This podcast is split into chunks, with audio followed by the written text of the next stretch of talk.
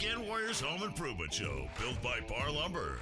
When it comes to big or small projects around the home, Tony and Corey have got the know how and the answers to make your life just a bit easier. Here they are, your Weekend Warriors, Tony and Corey. Hey, welcome to the Weekend Warriors Home Improvement Show built by Parr Lumber. I'm Corey Valdez. I'm Tony Cookston. Thanks for tuning in with us today. We've got another great show lined up for you. Today, Tony and I are going to get back on the subject of lingo.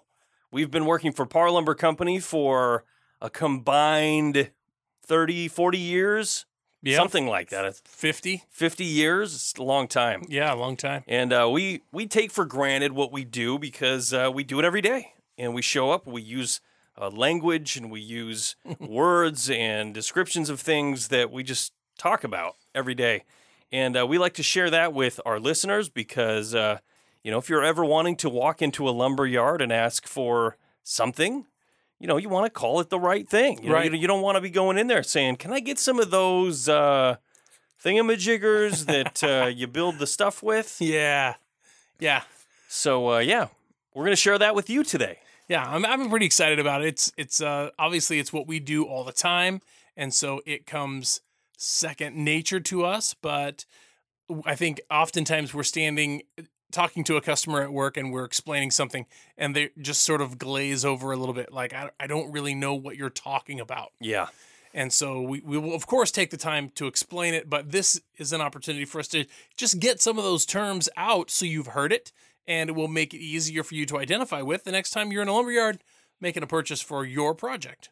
yeah. Well, and it helps uh, with mistakes too, because you know if you don't know what you're you you know what it is in your head maybe, and then you walk in and you tell the person behind the front counter, you say, "I want this." Well, what they what you think it's called and what they think it's called might be different, and those lines get crossed, and then you get a big pile of this material delivered to your job site, and you're like, "What is this?" Yeah, this is definitely isn't not even what I remotely what I looking for. wanted. Absolutely. Yeah, so you'll have an opportunity to hear those details, those details that are the descriptors of the product that you're looking for. There's a lot of the same stuff out there. If I walked up to you, Corey, and I said, "Hey, I need a four by two. Um, I need a four by two. Oh, There's a- four by two. There's a lot of things about that that you don't know the answer to. Is it treated? Is it not treated? Is it dry? Is it green? Is it cedar, fir? Is it hemlock? Is it finish? Interior finish? Exterior finish? How long is it? Uh, is it finger jointed and primed? You know, all of those things. There's a lot of about a two by four or four by two that uh, you need to have that information if you're going to get what you want. What? So the first thing Corey would say to me is, "What? What are you using it for?" Yeah, that is the first thing I would say. I know. and so then we start to get to the end result, right? When we know what you're using it for, we know what the stuff that we have is intended for, and it makes it easier to make sure you walk out the store with the thing that you want. Yep. And if all else fails, then we just walk you out to the product and take a look at it. That's right. and when you see it, you go, "Yeah, that Walk wa- out, go. I want that. Yep, I'll take that right there. And, and, there's nothing wrong with that either. It's a really good idea, honestly, if you're going to buy materials that you haven't maybe bought before, and um, and you're imagining the project in your mind, then it, the best thing is to just go out and take a look at it. Make sure that it's the quality you want it to be, that it's the size you want it to be, that it's the color you want it to be, and uh, all of those things. Once you've seen it, then you know it's what you want or not what you want. Yeah, you know, I get into this all the time with people about, especially quality. You know, they they'll call up and say, "I want this," um, ra- you know, random product that might be the quality of that random product is not very good, and they'll say, "I want the good ones."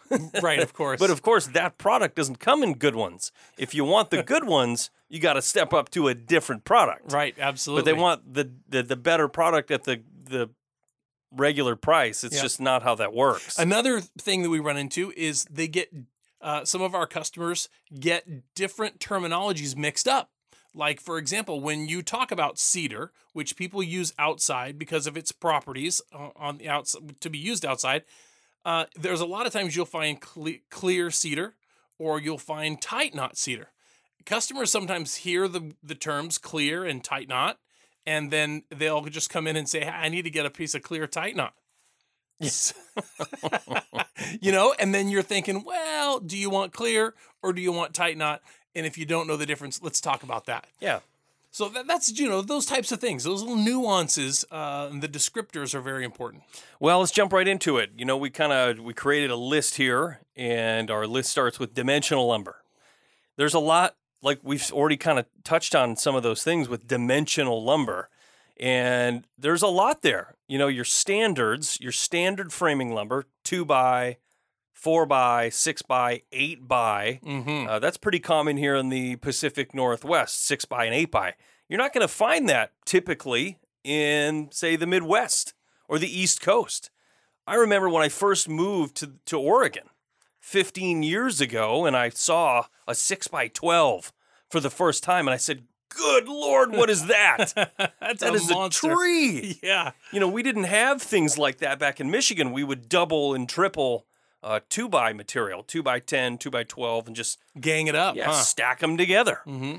Uh, you know, and you come out here, and that's pretty common occurrence. Four by eight, four by ten, you know, six by six, six by eight. You know, we just didn't have things like that. So, you know, framing material. There's a lot of differences between framing material, like you said earlier, Tony.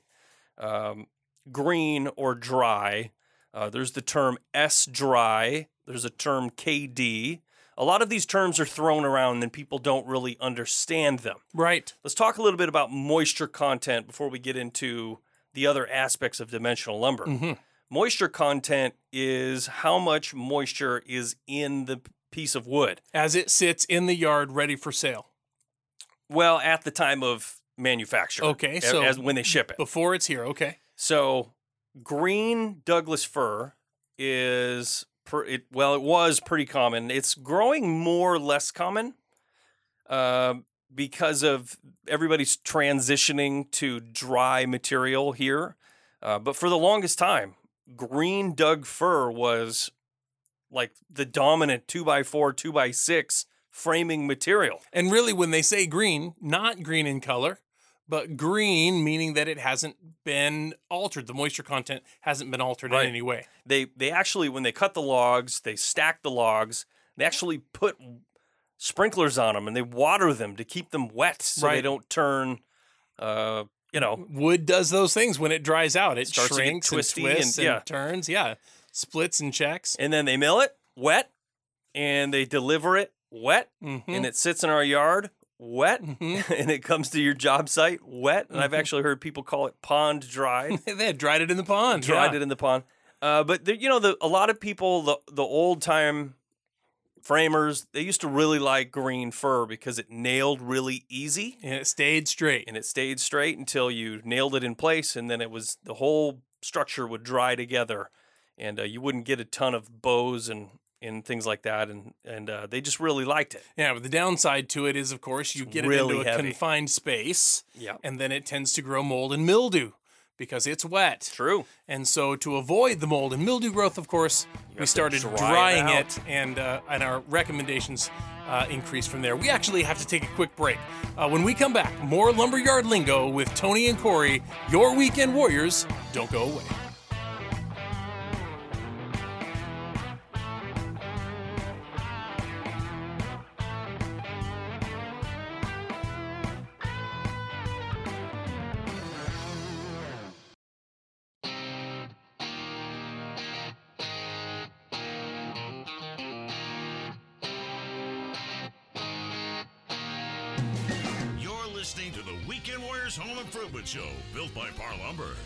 Now, here's Tony and Corey.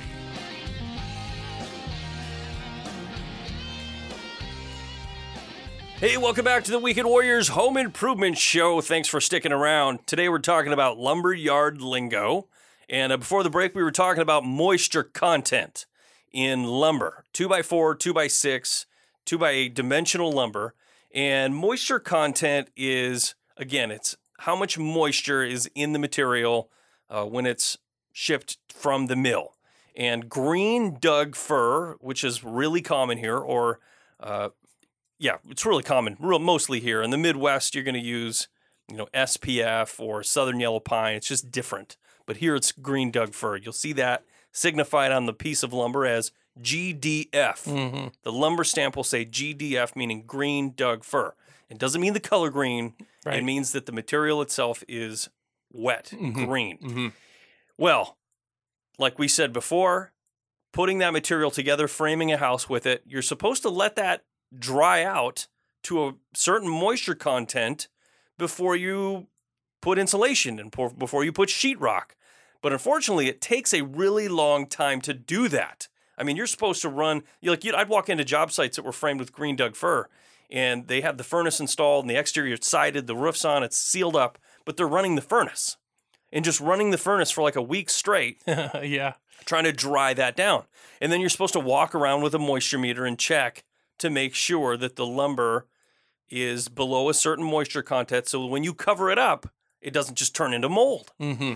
So there's two problems with that. A, it's really wet in Oregon for you know majority of the year, and it's really hard to dry out lumber when it's really wet outside. Yes, running the furnace inside will help, and putting big fans everywhere will help, but it still takes a really long time. So people more and more now are changing over to dry lumber, and when you're talking about dry lumber, it is it has to be below a moisture content of Nineteen percent, I think. Yep, 19. I think you're right. 19% when it's shipped from the mill. And there's several ways to dry lumber. Just calling it dry doesn't tell you the whole story. You can kiln dry lumber, you can air dry it. Uh, they actually have a microwave process that microwaves it. Uh, there's all kinds of different processes for, for drying lumber, uh, but they're signified by the stamp. And KD, everybody's f- pretty familiar with the term kiln dried. They take the material, they put it in stacks, and they roll it into these gigantic bus bus sized kilns and let it sit for however long, a day or whatever, to Mhm. suck all that moisture out and kiln dry the lumber. Mhm. And when it does that, it's heat treated and it cl- actually physically closes the cell in the wood fiber and it doesn't allow it to suck up more moisture into it.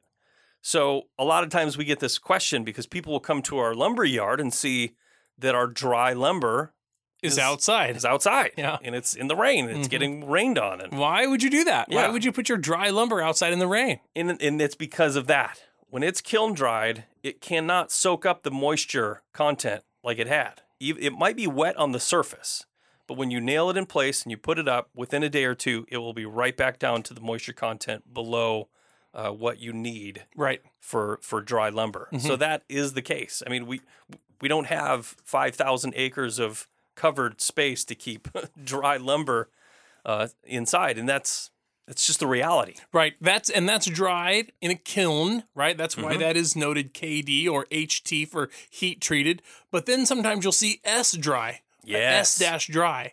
Uh, tell us about that and how that's different. S dry is kind of one of those funny things too that you're uh, that I always talk to people about, and there's a lot of misconceptions about S dry lumber. And the way the the reason they call it S dry, it actually the S stands for surfaced, not surface. Some people think that the S dry means that it's just dry on the surface. Right. So like they they air dried it just on the surface. That's not what that means. S dry means that it was surfaced dry. So that means that they ran it through some sort of drying process, typically kiln. Uh, on, on most of, I think all of the lumber that we sell is kiln dried. Then it's ran through the surfacing machine that surfaces it down to the sizes that you and I both know. inch One- and a half by three and a half. Yep, Inch two- and a half by five. two by four is an Yep. inch and a half by five and the two and three and a half, inch and a half by five and a half. Nominal sizes. Correct. So that's the that's the really the key there is that S dry means surfaced dry. As opposed to surfaced first and then dried. Correct. That's literally the difference. that is the difference. And so, uh, th- but they're all dried to a a 19% moisture content, I believe, is what it is, and and that is what you would use to frame a house and get the moisture content that you need in order to pass your uh, ex- your whatever you call that yeah, to be able to sheetrock it. inspection, Yeah, right? you want to get it into pass your framing inspection so you can get drywall going. Yep. Because if you, like I said, if you sheetrock over wet lumber, you know, you're potentially you're asking for trouble. Right. Which is what we've been doing for a really long I time. Uh, and, you know, but that doesn't change the fact that we didn't know how mold and mildew were affecting us um, until we knew. And Yeah. then when we knew, we said, oh, we better stop doing that. And so that's how we move forward. Anyway, you can expect framing material like that, whether you're building a doghouse or a shed or a garage or building a house or uh, whatever that it is. You can expect those to come in pretty standard lengths 8 through 20 on the ground, right? Stocked 8 through 20 in two foot molts. So 8, 10, 12, 14, 16, 18, 20. In some dimensional lumber, less you know less used uh, dimensional lumber they sometimes will drop 14s and 18s those are the least um, popular lengths. So like for example um, some treated lumber that we'll talk about here in a little bit you won't find it in 14s and 18s they're just not as common. But 8 10 12 14 16 18 20 those are usually on the ground. You can get lumber longer. 22 24 26 28. 28 I've seen 2 by 12 28 footers. Not- not very common. Right, not generally on the ground or in stock, but certainly something that can be ordered. And um, and it's a little bit more expensive per foot to go Yeah, with those long lengths. You'll pay a premium for anything over 20 feet. yeah, but it is available. It might not be readily available. I mean, I've uh, I've I've sold a lot of projects with 24 foot two by 12s on it for like suspended garages Mhm. or you know roof rafters. You'll see those long lengths, uh, but again, it's just not terribly common. and those widths that you'll find on the ground generally very common: two by four, two by six, two by eight, two by ten, two by twelve, two by fourteen is out there. Two by sixteen, but not very common. So you won't probably find two by fourteen and two by sixteen on the ground. Be something that would have to be ordered.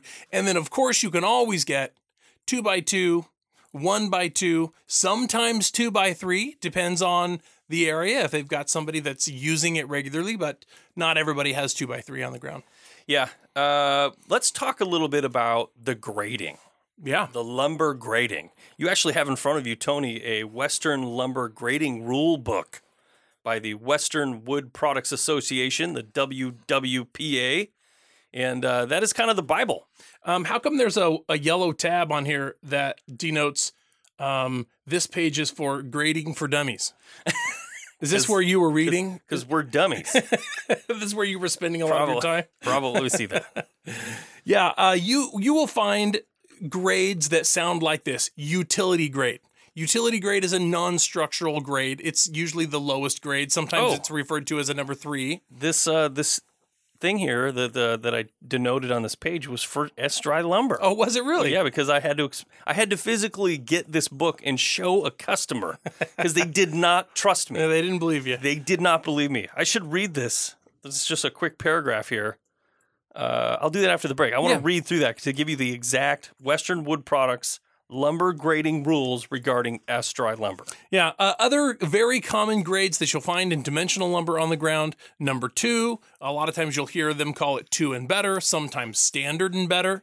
Uh, number one, select structural. Yeah, which Select Struck is is uh, one of the highest, and then they have MSR lumber, which is a machine stressed, where they Mm. actually take a piece of wood, put it into a machine, and it clamps on both ends of it and tugs on it.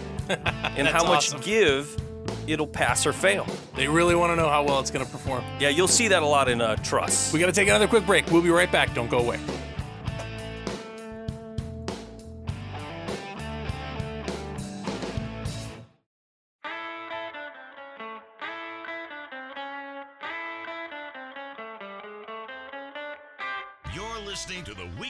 Weekend Home Improvement Show, built by Parr Lumber.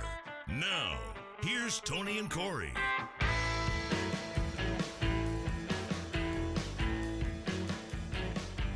Hey, welcome back to the Weekend Warriors Home Improvement Show. Thanks for sticking around. Today, Tony and I are talking about lumberyard lingo. Uh, we really like this subject. It's nerdy. It's fun. we, uh, we there's a lot of information that we know inside of our brains.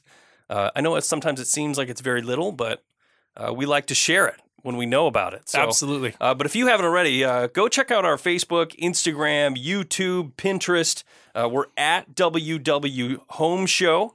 Uh, if you go to a YouTube and search WW Home Show, it'll pull up our channel, or you can search Weekend Warriors Home Improvement Show.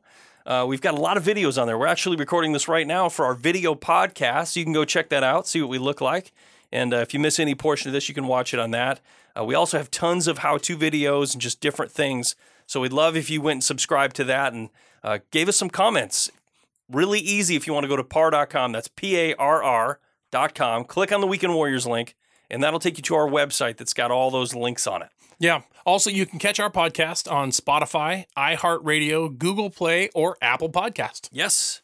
So uh, we try to keep those up to date. We've got, uh, man, we got like 40 or 50, 60 episodes on there.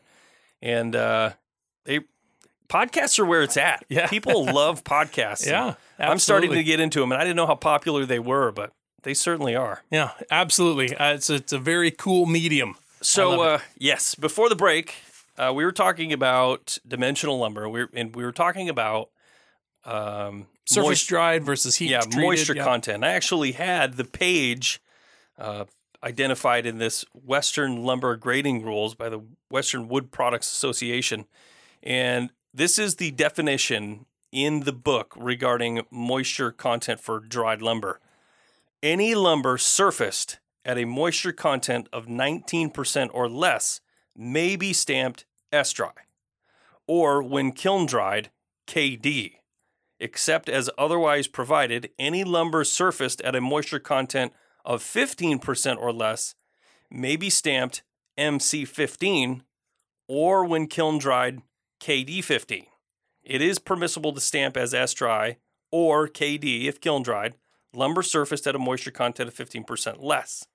However, if such lumber is invoiced as MC15 or KD15 or some lesser moisture content and reinspection is made, the invoice provisions, the invoice provision shall prevail for purposes of reinspection. Wow. I know it's Wow. I mean, I just feel like that could be some great Saturday night reading. this book is just want to hang out, is so read some of that stuff. Yeah, MC15. I'll be having MC15 in my dreams. If you want to learn about structural laminations, Yeah. um, yeah, I'm, your I'm, guy. I'm excited about that. Let's uh let's get into some of that.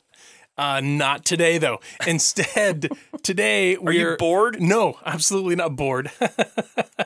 absolutely not. Um Board like isn't a lumber board? Here's a couple more terms for you, Corey. When we're talking about dimensional lumber, sometimes somebody will say, I need to get some studs, or I need to get some random lengths. I need some random lengths. Yeah, that is a. The, I hear those terms every day. Yeah. as a matter of fact, An abbreviation would be like RNDL, random lengths. Yep. Some people like to call them rundles. Nobody calls them that. there was one guy, there was one one customer of ours who would always order rundles. You're I- making that up. No, it's true. Uh, but studs, why studs? And what what is the deal with all the different stud links? There's so many. Well, yeah, yeah, you make a good point. Uh, so when somebody comes in and they ask for uh, studs, we'll say, "Well, how high is your wall?" They make stud lengths in a specific height, cut to the, what they call a PET, precision end trimmed. If you were to come in and say, "Give me a bunch of eight footers," I'm going to build an eight foot wall. I want eight foot studs. Yeah, eight eight foot studs. and so you come in and you get and you get eight foot studs. Well, I'll tell you right now, random lengths, which is your multiples of two foot, eight foot, 10 foot, 12, 14, 16, 18, 20, those are not precision end trimmed. So you could order an eight foot stud, and in that unit, there's a tolerance. So you might get one that's like 95 and three quarter. You might get one that's 96 and an eighth, 96 and a quarter. I mean, that's just, they're not precision end trimmed. They're just, it's to a tolerance. If it fits in that tolerance, it goes in the bunk. Right. So you will say if you want to build a wall, an eight foot wall, you're gonna have to cut every single one of those because if you were to just nail it up and stand it up, it's the top of it's gonna be wavy, Oh yeah. guaranteed by by ever so much. Every little stud is gonna be a different length. Not Tip- to mention it's going to be four and a half inches taller than you want it to be. exactly. And why is that? well, because you have plates. You have a, a bottom plate, a top plate, and a very top plate. And a tectonic plate? well, it's just in in wall construction. That's how you build a wall. Right. You have a bottom plate, you have a top plate, and then after you stand all those up, you have a very top plate that you uh, tie all of the walls together. And Right. typically, you would overlap them over uh, your joints or over the you know a wall section that's split, and that's what that's called a very top plate. So when you have that, each thickness of two by material is an inch and a half. Well, if you take that times three, it's four and a half inches. So when you're sheetrocking and you want eight foot ceilings, you would buy a 92 and 5 eighths inch stud. Which is four and a half inches short of eight foot. Yeah, Exactly. well, a little bit. It's a little bit Ish, different, but right. yeah, ish.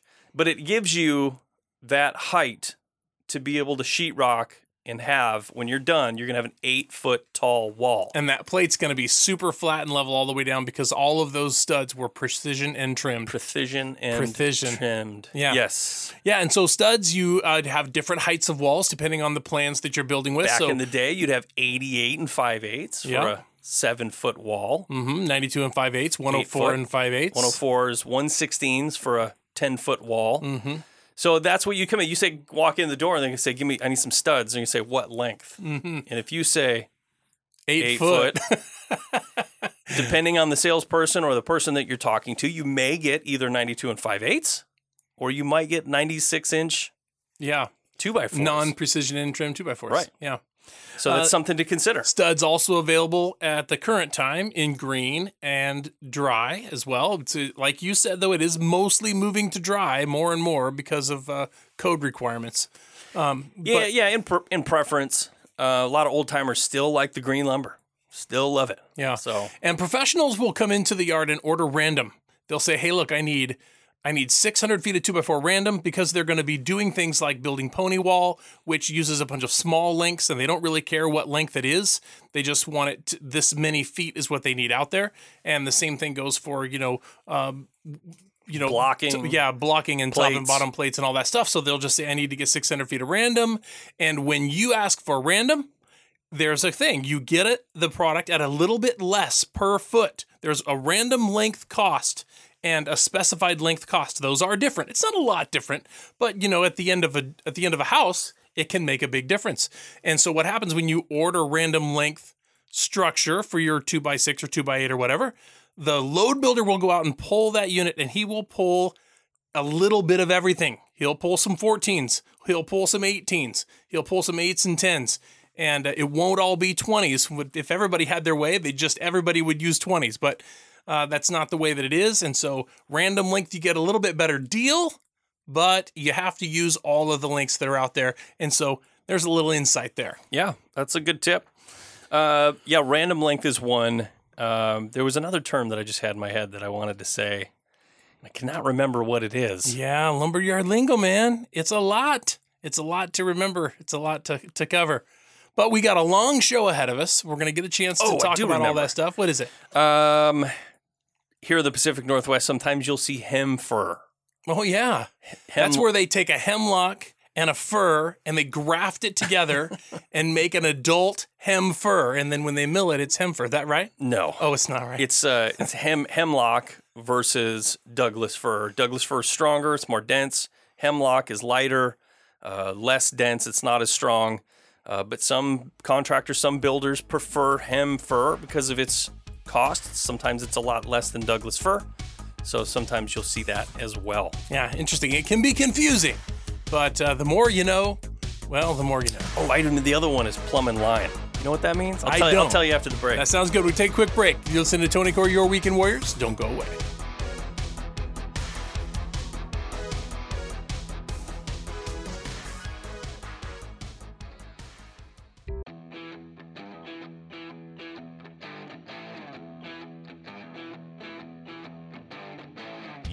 Listening to the Weekend Warriors Home Improvement Show, built by Parr Lumber. Now, here's Tony and Corey. Hey, welcome back to the Weekend Warriors Home Improvement Show. Thanks for staying with us. Today we're talking about lumberyard lingo, and uh, we've been talking about dimensional lumber. And before the break, we were talking about random lengths, precision end trim studs. Uh, that's all very important things. If you were to go in and order any sort of project, you would have to say, I want X amount of feet of random, and I want eight foot, 92 and 5 8 studs. Uh, but then you're going to want a little bit extra for what they call plumb and line. And any framer knows what, a, what plumb and line is. Uh, it's actually typically will send out 14 footers for plumb and line. And what they do is they nail a board to the top plate and then they bring it down at an angle and nail it to the floor. And they'll Some people call line. those bracing. bracing is another term for it. Oh, okay. But you'll they'll they'll take a string, put it on one edge of the wall, and put the string on the far end of the wall, and they'll draw it tight.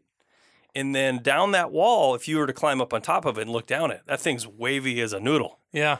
And they use the plumb and line to s- straighten that wall all the way down to make sure that wall is plumb, straight, and flat. Interesting. Yeah. It's very important to do that because if you don't, by the time you got to your third floor, that building would be waving back. Yeah. I mean, it's one thing to be level, but you also got to be plumb, Bob. Yes, plum, Plumb, Bob. plum bob. well, okay. I think we've had a we've had enough of dimensional lumber. That's a lot. It's pretty. Says you. It's pretty deep. Let's move on to sheet goods. There is. Well, hold, hold on. I feel like there's we're missing a couple things. Oh, okay. What are we missing? we didn't talk about premium grade timbers. Okay. We Premium. We were talking about grading. okay. and you're going to get that customer that wants something beautiful. They want to walk in the door and say, "I want, I want this six by twelve, but I don't want that stuff with wane." Do you know what Wayne is? I do. He's you know, so you know- terrible. You know, who he is. He's a terrible guy. I don't want uh, uh, Heart Center. I don't want Wayne. And Yeah, free of heart center, uh, big. No wane. Those are big things that people will. A lot of times, people know that's what they want, but they don't know how to ask for it. exactly, And so uh, wane is when you have milled lumber that's at the edge of the tree.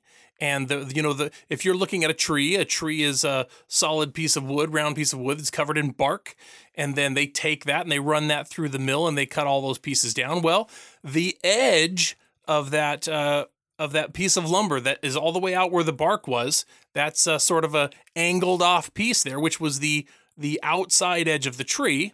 The smaller the trees are that we mill, the more wane there is. And that is simply it. We're not cutting old growth anymore. So we get fewer pieces of wood out of smaller trees and a larger percentage of wane. Wane, of course, is that where the wood is not perfectly rectangle all the way around. You don't have four good corners. kind of be rounded. One or two are kind of rounded and they're dark in color because it's where the bark was and now the bark is gone. Sometimes the bark's still there. I mean, but here's the thing, folks. If you're using this material to frame a structure and you're going to be covering it up with siding or with sheetrock or whatever, then you know you can you can hide that stuff and it doesn't matter. You can turn it to the inside of the wall. But a lot of people just don't want to have to deal with that, especially if that product is going to be exposed. For example, I built an exposed patio cover on the back of my house, and uh, if it had wane all over those those materials, I would not like that. It's simply exposed, and I want it to be clean with square edges. So I bought a product that was free of wane and also free of Heart Center. Why don't you explain what Heart Center is?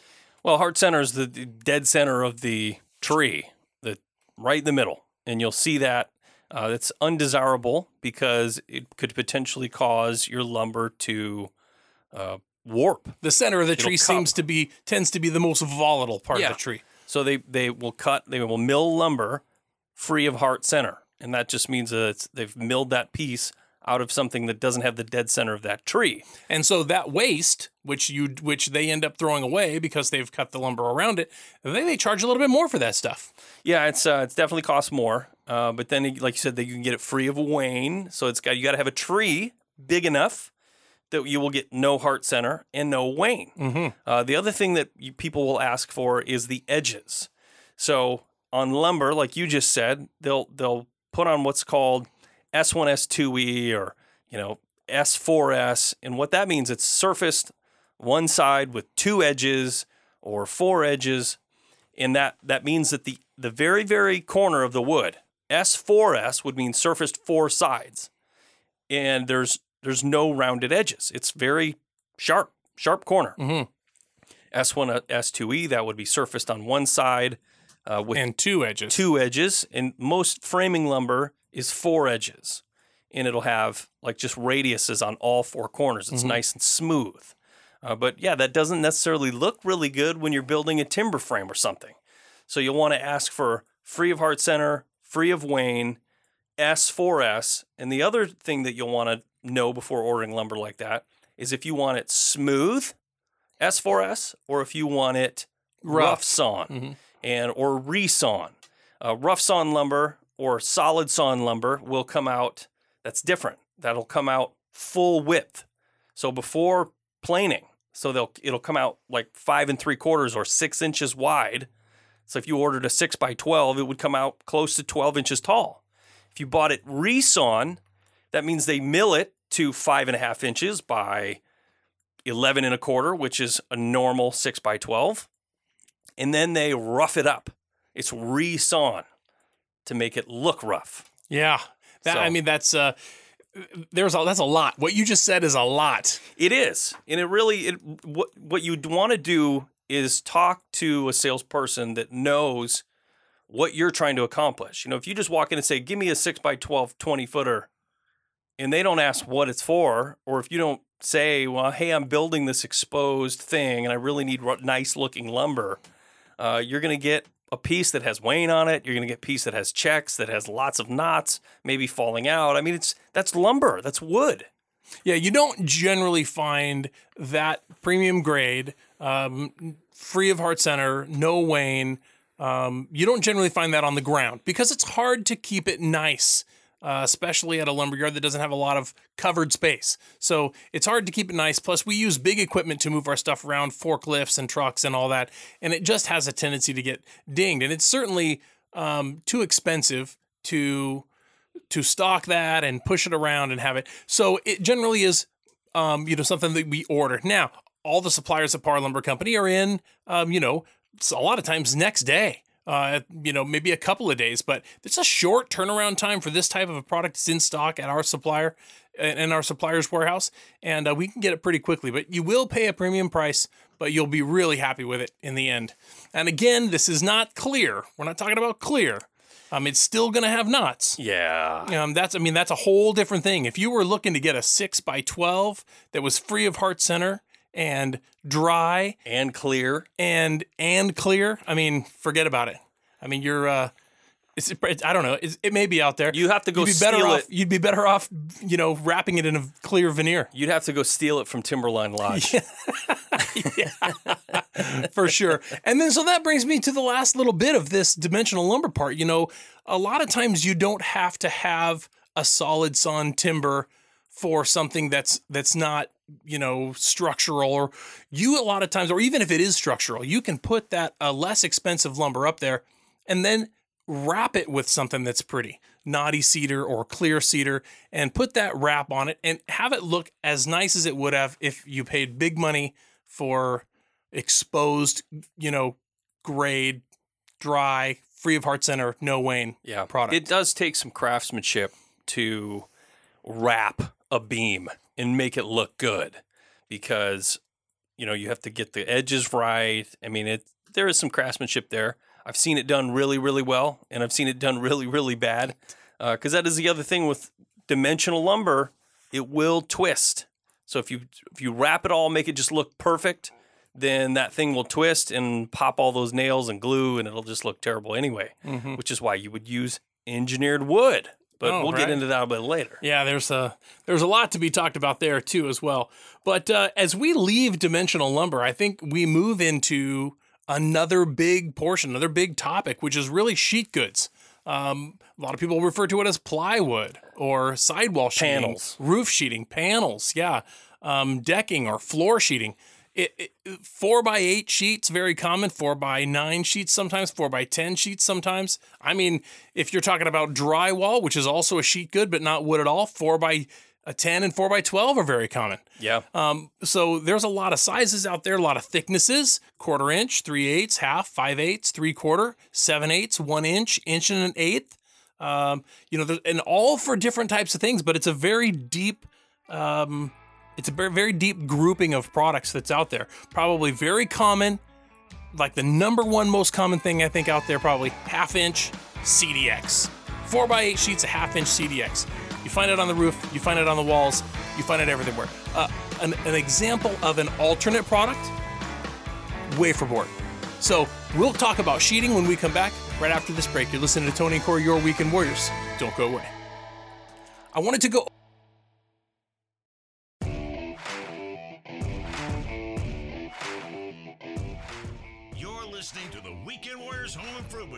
built by Parr Lumber. When it comes to big or small projects around the home, Tony and Corey have got the know how and the answers to make your life just a bit easier. Now, here's Tony and Corey. Hey, welcome back to the Weekend Warriors Home Improvement Show. Thanks for staying with us. I'm Corey Valdez. I'm Tony Cookston. Today we're talking about lumber yard lingo, and uh, the first half of the show we've been talking about dimensional, and we just got into sheet goods. Barely. We just scratched Sheets, Sheets are uh, not the things on your bed. Right? uh, but I, you know, a lot of people refer to to them as panels, uh, plywood. You know, there's a plywood's kind of funny. That name, plywood, people just say plywood when they mean Everything. everything. Yeah. You know, Except sheetrock. Yeah. uh, and the thicknesses are really weird, right? And there's different plies. Like when you're talking about plywood, to me, plywood means veneered, laminate, laminated together to create a wood product. Yeah, it's real- solid all the way through. It's really cool. Think about it like this. You know, have you ever used a mandolin in the kitchen? Corey, have you ever used a mandolin? a mandolin. Yeah, it's a it's a thing that lays down flat and it's got a blade and you run your potato or your oh, radish Oh, or whatever okay. and it makes little tiny shavings off of it. They take this really big mandolin and they go around a tree and they peel veneer off of the tree in long sheets, And really the thin. whole tree, and it spins, and the blade comes down. yeah, like that. Like you put an apple on one of those things and you spin it around and it just takes the peel all the way. right down to the core. Yeah. Uh, it's just like that, right? It does that, and then And then they flatten it out. and then they take the core and they sell that peeler core. That's right. I mean, they core. sell the whole thing and they take the sawdust and they turn that into pellets and they sell that. I mean, I'll tell you what, when it comes to wood, they use every last little bit. Uh, I mean, I'd be surprised if they didn't sell the bugs that came out of it. They, they might. They probably do. But uh, yeah, they use all of that. But so they peel these uh, trees. They, I don't know how they choose the tree that gets peeled for plywood versus the tree that gets cut into dimensional lumber, but but they peel all that veneer off and then they cut that veneer into links that are uh, eight foot or nine foot or ten foot and uh, in widths of four foot, which is very common. You can actually get some five by 10 plywood out there. It's not common, not on the ground. But they take these veneers, like you said, and they glue them together and they compress them together, and it becomes this um, sheet good. yeah, sheet. It's very flat, mostly very flat. The fewer the plies, the less flat it is by itself. Typically, Yeah, yeah. you get a three ply or a four ply, even a five ply. You, you you see it in a unit, and it's kind of got a hump in the middle where it's kind of just got this. It's formed into this little thing. It doesn't re- lay real flat, but the more plies you get, the more money you spend, and the flatter, more true sheet of ply you get. Yeah, and there's also in those plies, they will alternate the direction of the veneers. So you'll have one facing this way, you'll have another one facing this way, and another one facing opposite way, and that's called cross-banded, where they cross them inside of the the plies, and that creates for a much stronger panel. Uh, so you'll see that, but then also sometimes you'll see uh, the cores of a different material. So they can take, say, Douglas fir, and then they'll use spruce, and then Douglas fir, and then spruce, and then Douglas fir. It makes the panel less expensive. Or in that, the also what they'll do is, uh, you know, it's the term CDX. Kind of everybody knows that term, CDX. Standard exterior grade. Yep, that means that it has a C face and a D face, and it has exterior glue. Right. That's what CDX means. That's right. And then you'll also see CCX, you know, BCX or BBX. There's different plywoods that are manufactured. You know, you're gonna your most common ones are gonna be your CDX, your CC, uh, which also comes with a PTS. PTS. we'll talk about lot. that in a minute too. CCPTS. Uh, then you'll hear terms like marine grade and underlayment grade. Um, those, the terminology on those is sometimes a little tricky. People will come in and ask me for marine grade plywood and thinking that it's waterproof or pressure treated.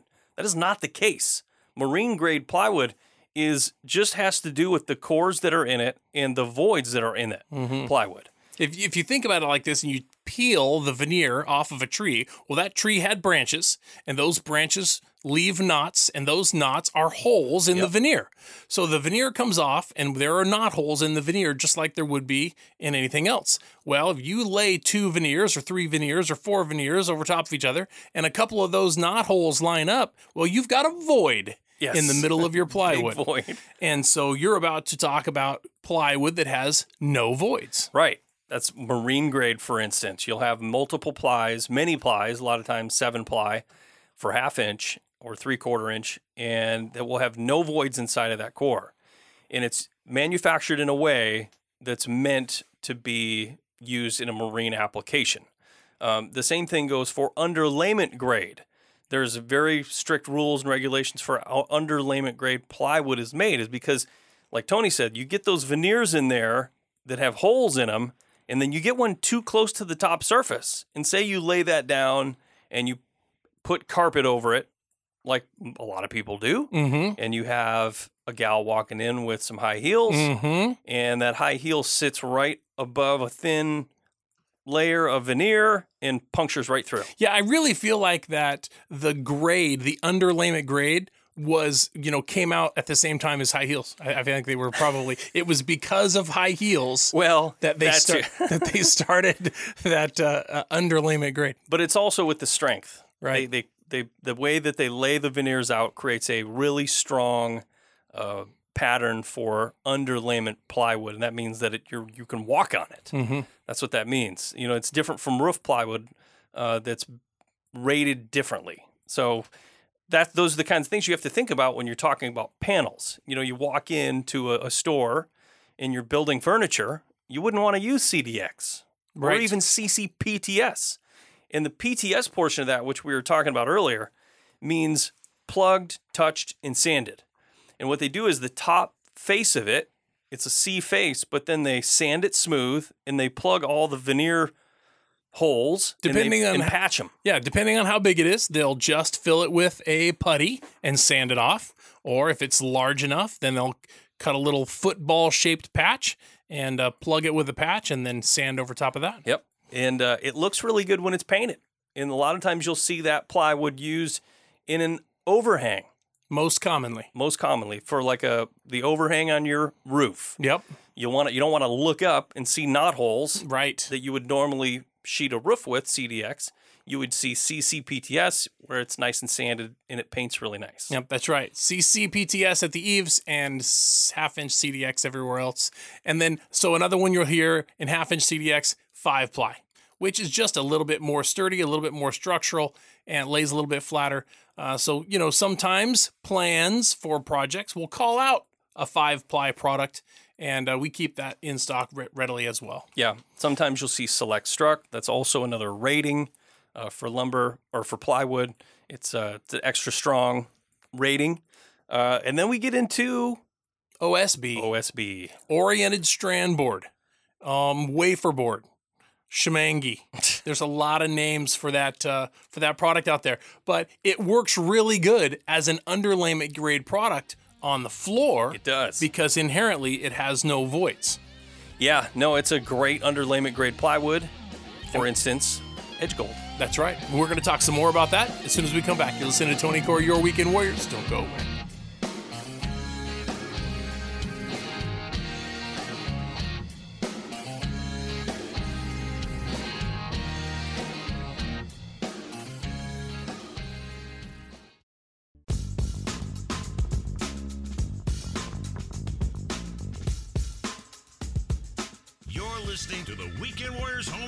Show, built by Parr Lumber.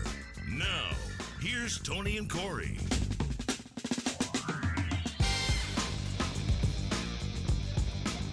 Hey, welcome back to the Weekend Warriors Home Improvement Show. Thanks for staying with us. Today we're talking about lumberyard lingo. Spent a lot of time today talking about dimensional lumber. Now we're talking about sheet goods Yeah. and uh, or panels, uh, plywoods.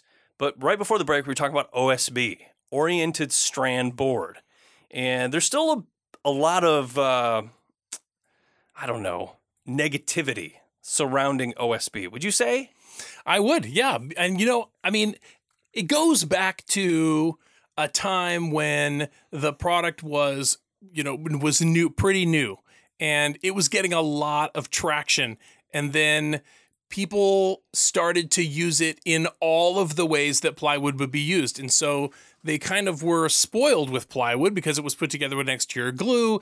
It would be on the bottom of a trailer or on the walls of a trailer or building a dog house or whatever outside. And it would last for a long time because it was put together with exterior glue and the wood, you know, just inherently would last for a time before it would delaminate and fall apart. And people were uh, used to the amount of time that it would last. And then they would build something with OSB thinking it would last the same, and it does not. It did not. Yeah. And it, a lot of a lot of improvements have made it in that technology. A lot of things have changed, and wafer board performs so much better than it did uh, 20 years ago. Um, Probably closer to, I don't know when OSB was first introduced, but I think it was in the 80s. Well, I'm sure. Um, but I'm saying it's Maybe made 70s. a, a lot of advancements over the years. And so, but it still has that sort of negative connotation. So I agree with that. It is, it is notable that it is structurally sound for use on the roof and on the walls of a residential home. Oh, yeah. I mean, and commercial. It's code.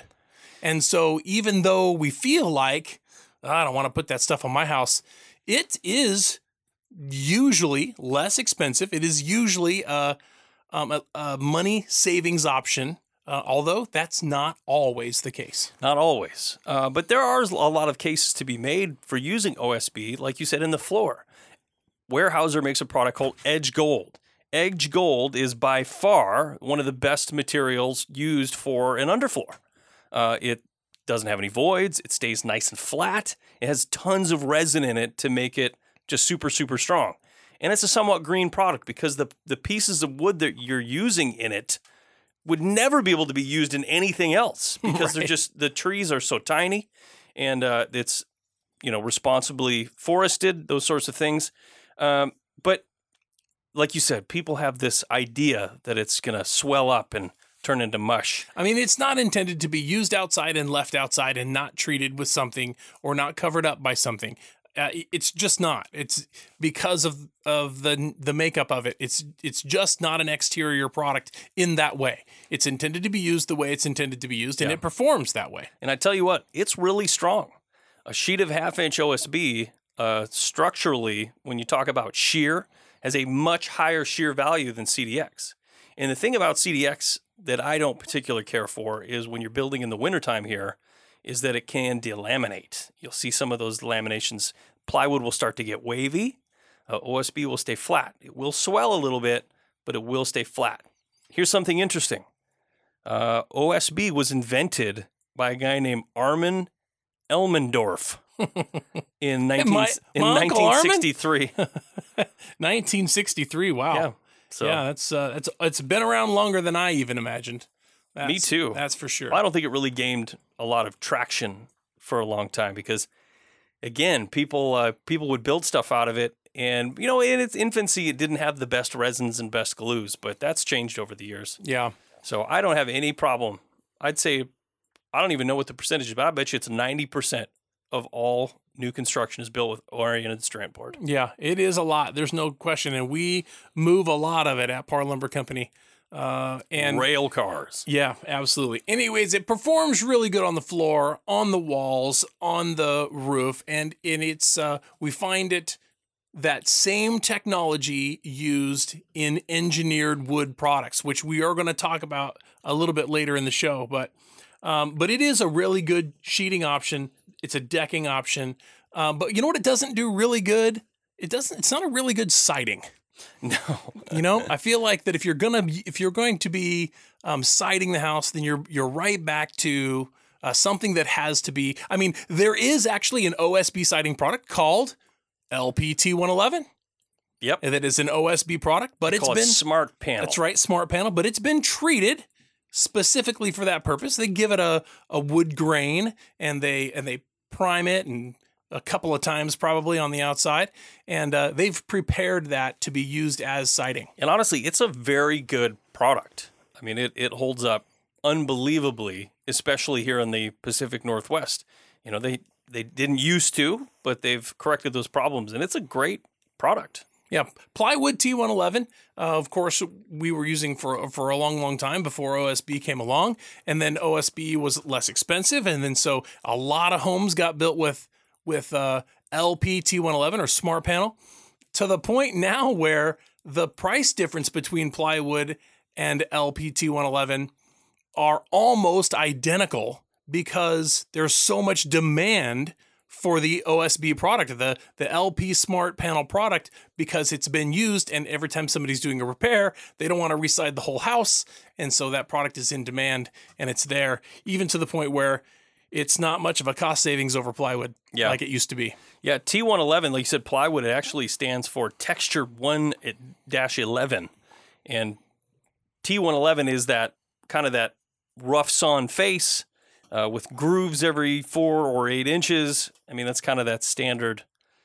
A lot of houses were built that way in the, what, the 80s, 70s, and 80s? Yeah, I mean, and that was a, a derivation from board and bat, Yeah. right? Which was before that, and this kind of looked like board and bat, but went up a lot easier, less material, and uh, yeah. So you will find T111 siding in plywood and also in in OSB, uh, LP, Smart Panel, and they come in a plain resawn, which is with no grooves, um, a four inch groove, and an eight inch groove, and of course a reverse board and bat, which is still called that, but also that is uh, a 12 inch groove. I mean, a grooves that are 12 inches apart. Yeah, 12 inches apart, and they're a little bit wider. Right. Uh, there's actually another one called Fine Line, or I think it's called Fine Line, where the grooves are four inches apart, but it's just a like a rift saw cut, and it's just really thin, fine line groove. Interesting. When, when you put it up, it kind of looks like old school tongue and groove cedar.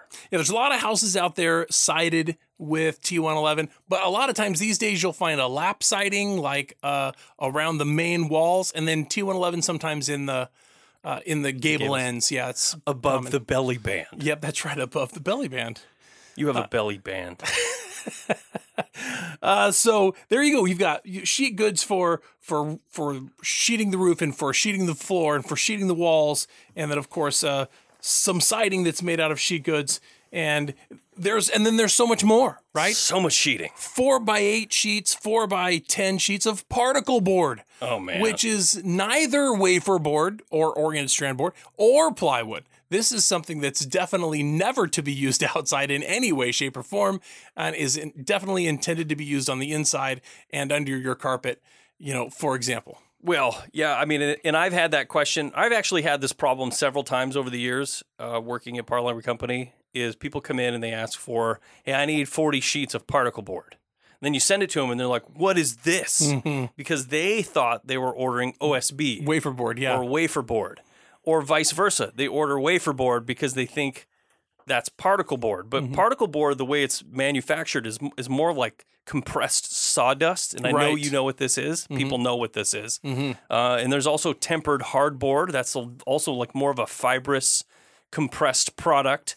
Um, and then MDF. Medium density fiberboard, yeah. yeah. I mean, these are all very similar but different. And um, all for interior use. yes, interior. whether you're making shelves or the, the, the subfloor to your carpet or whatever, it, it does work good. Maybe making cabinets even.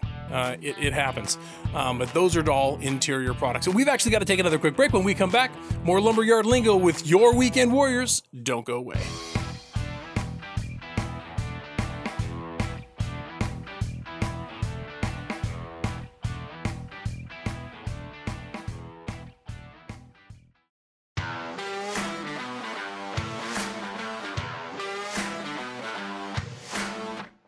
Listening to the Weekend Warriors Home Improvement Show built by Parr Lumber. Now, here's Tony and Corey.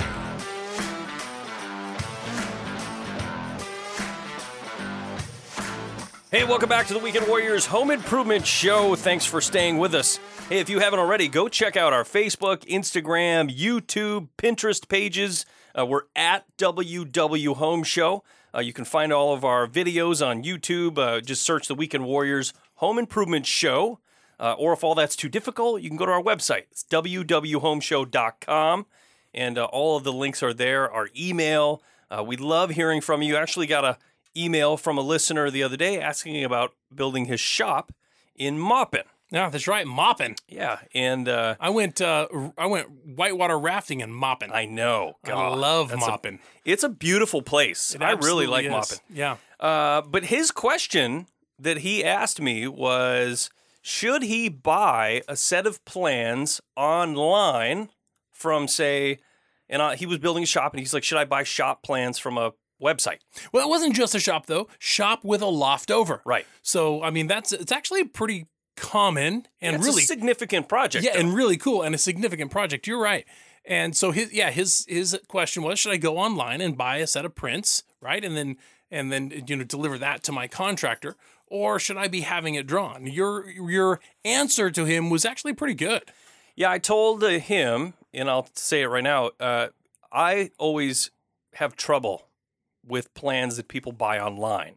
They go online and they buy these beautiful house plants, and then they send them to us, and they'll have, you know, a cinder block crawl space, or they'll have a basement, or they won't have any hardware or engineered things because of the seismic requirements that we have. You know, a lot of the plans, you know, will come from like the East Coast, and they don't even have the right products. You know, there's products that are available there that, that aren't here. Yeah. So then you got to take that set of plans to an engineer, have them either engineered or re-engineered Right. to to work in our uh, zoning and our code stuff here. Right. Uh, and then a lot of times you'll have to take it to a, an architect and have things changed because they don't meet code or they don't they aren't available. The specified products yeah just aren't here. Yeah, it's just a it's a hassle. The draw there is that you get a set of plans for a limited price and all of the engineering and everything is already done so you don't have to hassle with that and you could save some money.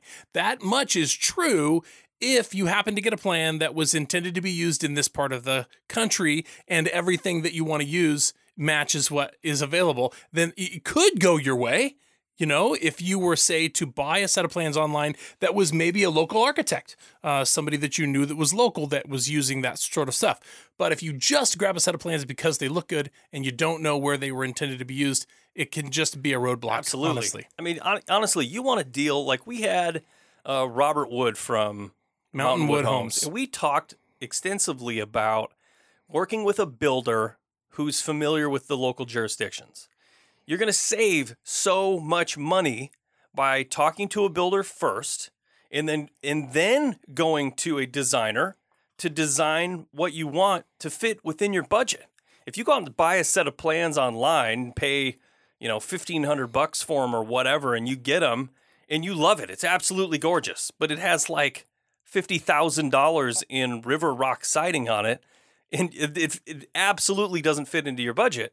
Then you're making changes and you're changing all of these things, and what you end up with is not even what it looks like on the paper. And you're asking the contractor to work outside of his box because he's working with something that he's not familiar with as well. Yeah, I mean, building practices differ from state to state, from region to region. It's just a reality. Mhm. And if you're trying to get somebody else to build something, Right. it just doesn't work out right. ever. Uh, sometimes. I mean, sometimes Rarely. It's possible. Again, if you're working with, like, here's a prime example. Corey, if I said, hey, I saw a set of prints online by Alan Mascord, I really like them. What do you think?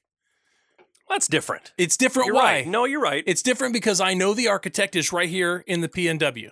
And so I know that he's going to be talking about styles that are here. He's going to be talking about products that are here. He's going to be, and his stuff is going to be popular with contractors around here. So I'm just saying you could True, choose true. Um, plans from an architect that's local, and that's one thing.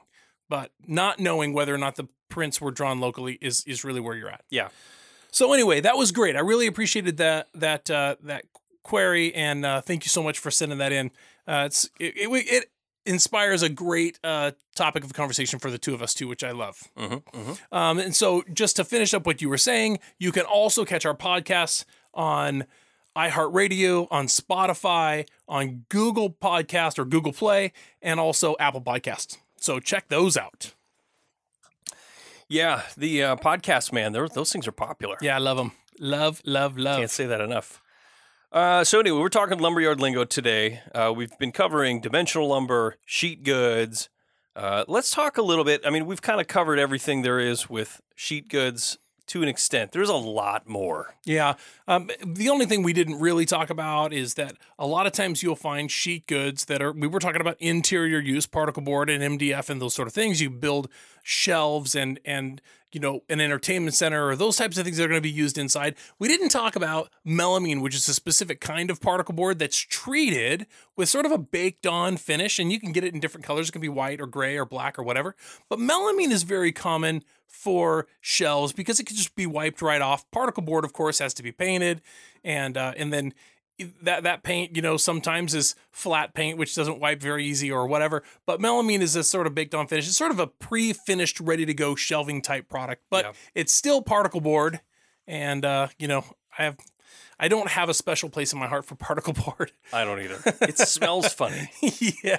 You know, in, in like the smells of whatever is around it gets sucked into it. Like if you've ever walked into a, a house that you were maybe potentially going to buy and you go into the People closet were smokers or something. in the it was all like just raw particle board shelving. It just stinks. Oh yeah, you can actually see. Yeah, the, the smell is soaked into it and it leaves like smell stains right on it. Anyway, yeah, melamine's the way to go there. Yeah, melamine.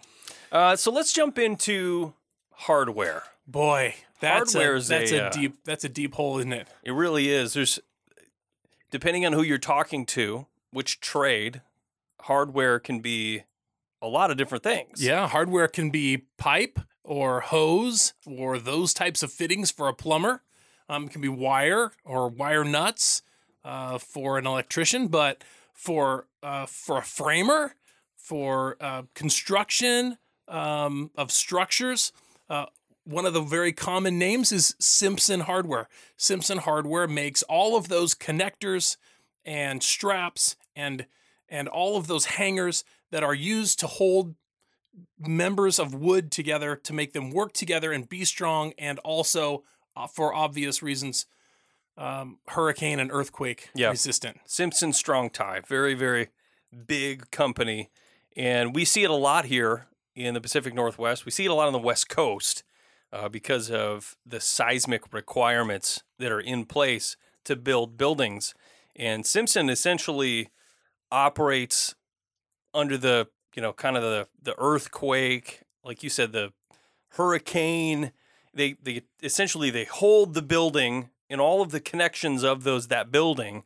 They hold them tight and they hold them down to the foundation. right So if there's a, a seismic event that's going to shake, but it's not going to fall off, or fall apart fall apart. Yeah, exactly. right it's not going to it's not going to collapse on itself or crush you or whatever if you're in the house But there's very specific things with that hardware. If you walk in the door and you say, I need a hanger for a two by eight, but you fail to tell them it's for a pressure treated two by eight, you could you could be in a lot of trouble there. yeah uh, because there's a big difference between regular hangers intended to be used indoors or a hanger that's intended to be used outdoors with pressure treated. Pressure treated lumber here is made with zinc. Uh, no, it's made with copper, copper azoles cape or azole. And so when you have the zinc in your Simpson hardware and the copper in the PT, when they get together, they create electrolysis and will actually corrode the metal very, very quickly. Mhm. So if you use the wrong hanger with the wrong piece of wood, be in a lot of trouble. and you'll be replacing that hanger before you know it Yes, sir. But there's a lot more actually that can be said about that. And we didn't even talk about hot dip galvanized or stainless steel. We got to take a quick break. When we come back, more Weekend Warriors. Don't go away.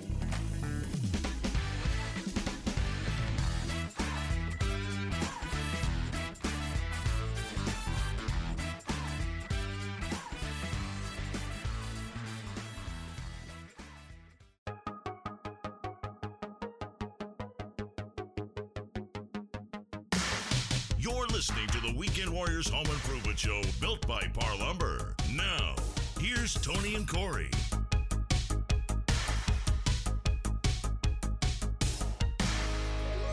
Hey, welcome back to the Weekend Warriors Home Improvement Show. Today we're talking about lumberyard lingo, and uh, before the break, we're talking about hardware. Yeah. Hardware is it's, the Simpson Strong Tie catalog is gigantic. And you're never going to get this stuff. As we're talking about lingo, right? You're not going to get this stuff memorized. If I told you I need an F- M- MSTC 48 right? Corey knows what that is. I know what that is, but we're not going to be able to teach you all that stuff.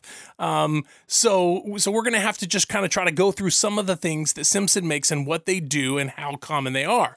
They've got hangers, straps, they got bases, downs. they got caps, hold downs. Uh, I mean, there is so many. They've got uh, things that are a double wide or a triple wide, or you know, they've got things that you need to use the hangers in in pairs. They've got some that twist and some that turn corners. They got L's and T's. I mean, all of these hangers, that we'll call them hangers. Really, they're connectors. All of these Metal connectors. metal connectors that are used to hold your home together when it's been built. But a lot of them are very, very common. Here's a prime example of a very common one. If you're building a fence and you're going to have your rails attached to your post, you will use a fence post bracket. And a fence post bracket made by Simpson Strong Tie is very common. We sell them by the thousands. And they're B24Z. FB24Z, that's right. They're very inexpensive, but it makes putting a fence together much easier than trying to toenail all of your rails. So it's not even all about the house. Some of it is about other things around the house. Yeah. It's uh it's really fun to go in to Parr Lumber and just ask for a Simpson catalog. Uh, We have piles of them behind the desk, and Simpson's happy to give them to you. Yeah. Uh, but you can open it up and literally look for the connection you're trying to make, and it they have visual pictures of how they're worked how, or how they go together. And a lot of times there's three or four or five different ways you can make it happen. Yes, and a lot of times they can the cost can vary tremendously. Like with a post base, you can spend, you know, five dollars or thirty-five dollars for the same sort of connection. The differences are that one is going to be built for specific things. You know, either lateral uh, or Uplift. uplift, or there's just different things. So you can have a really light duty or a really heavy duty. And depending on what you want to spend or what the requirements are for that connection, Right. Yeah. A lot of times it's depending on what's called out on your plan. Because architects that draw plans, they will call out specific hangers that they have researched and know that they're going to do what they need to do in that application. right? But very commonly, post bases. What you were talking about the difference between um, a, a hanger that was intended to be used with pressure treated material and a hanger that's not for pressure treated material. There's also hangers that are hot dip galvanized, um, and there's also hangers that are stainless steel, and the price varies for those as well. Oh yeah. And they make a lot of times they'll make three of the exact same hanger with three different finishes. And so knowing what your application is is going to be important there. Not everything in Simpson Strong Tie is readily available in stainless steel. Not everything is available in hot dip galvanized, but a lot of the things that are very commonly used that way, you'll find those available. Yeah, the thing with hot dip galvanizing, it's actually a process in which they take the metal and they literally dip it, hot dipped. and they dip it into this liquid stuff. Yeah. It's really hot, and you just can't you can't do that to lighter gauge metals. So the thinner metals, they just can't do it. You'll see hot dip galvanized in bigger, bulkier, quarter inch thick metal things, right? Uh, so that's why they came up with Z Max. But stainless steel, if you, for instance, were building anything at the coast, if you can see the water, the ocean, then you'll want to use stainless steel. At, it, if you're using Z Max, even with pressure treated lumber over there, it, I don't recommend it. Simpson doesn't recommend it because the the fact that you're mixing the salt water with the copper azoles with the Z Max coating, it's just not enough. Right. So stainless steel is where you want to be there. Absolutely, it's going to last. Uh, it's going to last like you want it to last, and and not have to be replaced. Right. And staying with hardware, fasteners. Oh yeah, there's so The much. Same thing. Yeah. Anytime you're doing anything fastener wise at the coast, you'll want to use stainless steel. Stainless steel nails, stainless steel Screws, screws, lags, concrete connectors, Yep. concrete anchors. anything stainless steel you can use there, I would highly recommend it. Yep. And that, that stuff is all, of course, uh, available. There's multiple different kinds of concrete anchors, uh, red heads, and and um Titen screws now, which are really really common. Um, threaded rod a lot of times is available both in zinc and also in hot dip galvanized. Uh, coupling nuts and regular nuts and washers. All in big sizes. I mean, from half inch all the way up to inch and a quarter. I mean, monster hardware that you can get. Um, but it's all there. You know, it's all there and ready to go. You just have to have to have some direction. Uh, and if not, then you find yourself wandering around the Simpson aisle, uh, just just you know looking at uh, possibilities. Well, it's always a good idea to talk to the person behind the counter about your project. If you're unsure, just say, "This is what I'm trying to do." You know, and if if you have a question about hardware, ask to see their Simpson catalog. And again, they're happy to show it to you. Everybody has one. I have two because I have one in my that, that I wrote my name on it. Because if I don't, people steal it. Yeah. Uh, but you know, I always have one there if that somebody can look at. Here's here's something I just have to talk about this just real quick. Um, very commonly, you'll find hangers that are what they call a face mount hanger or a top flange hanger. It looks the exact same hanger, does the exact same job, except on a top flange hanger, it has two prongs that come out and sit on top of the member that you're hanging something from. That adds strength to that hanger, making it perform better than a, just a face mount hanger. In addition to that, you have hangers that have more fastener holes. You have hangers that that used to use bolts to bolt them together, and now Simpson strong tie screws, which it doesn't seem like a bunch of screws would be as strong as some bolts, but they've definitely found a way to with that technology to make it that work like that. Yeah, they call them uh, anything with a Q. So you'll see a lot of like post caps. You'll see a CCQ. That means it comes with these quick drive screws, SDS screws that are really, really strong structurally. And instead of having to drill, like you said, a big, you know, five eighths diameter bolt through a six by six and keep it straight. you know, have you ever drilled through a post or something and tried to keep it perfectly Oh yeah, and level? absolutely. To get it to the other side where the exact same side. Oh, I mean, yeah. it's it's so hard. I literally taped a torpedo level on top of my drill so that I could try to keep it level as I was screw- screwing it's it through. so difficult. yeah, it really is. So they anyway, then they came up with this thing they call SDS screws that are extremely strong, and you just screw them in from both sides, and you're done. Yeah. It's uh it is the the amount of product that they put out to accomplish what they set out to accomplish is dizzying, honestly.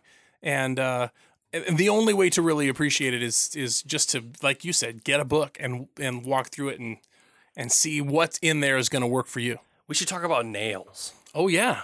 Nails. There's so many different types. You know, and if you're looking through the book, a lot of times it will tell you you need a certain penny nail to be used with this hanger. Well, that penny nail does not necessarily mean the length of the of the nail. Oftentimes, what it means is the gauge or the thickness of the nail. Like you can get a an inch and a quarter galvanized Teco nail, or an inch and a half galvanized Teco nail, or an N54. You ever drove one of those things? I have not. Those I've things are monsters. They are big. Yeah. So Teco nails specifically used for joist hangers or otherwise joist hanger nails. Um, then apart from that, of course, you have you have hot dip galvanized nails, and then of course another very common one, vinyl sinkers. Yeah, vinyl sinkers are kind of like a relic these days. You know, most framers are building things out of with gun nails, you know, pneumatic guns that they shoot racks of nails. Yeah. Uh, so the vinyl coating on those sinkers that they called was for, um, It's a glue. it was a, a- well, it would lubricate the nail as it went through. it melts with the friction. Yep, and then uh, when it got into there, yeah, it would kind of melt and hold the nail in place. act as a glue. Yeah. And but that was definitely intended for use interior, right? When you're framing together the house and then ultimately you're going to side it and that's not going to be seeing uh, weather. Anything that's going to be seeing weather, you want it to be hot dip galvanized. We used to use electro galvanized nails for the longest time, but uh, ever since the treatment change, everything's been hot dip galvanized. And then, of course, like we mentioned, stainless steel. The very best way to put fence boards on a fence. Um, hot dip galvanized w- will not rust or fall apart, but they will still cause your cedar to bleed. Yeah, they turn black, and they you'll have black drip marks at every nail. Yeah. And so stainless steel is the best way to go for your fence. Yeah, But there is definitely a lot of that hardware out there, and uh, just got to go out there and check it out for yourself. But I tell you what, when you walk in that nail aisle, don't be intimidated. Just tell the person what you're trying to work on, and they'll point you in the right direction. Absolutely. Well, that's all the time we got. Thank you so much for tuning in and learning more about Lumberyard Lingo. We sure appreciate it. This has been another episode of Your Weekend Warriors right here. The Weekend Warriors Radio Network. Have a great week.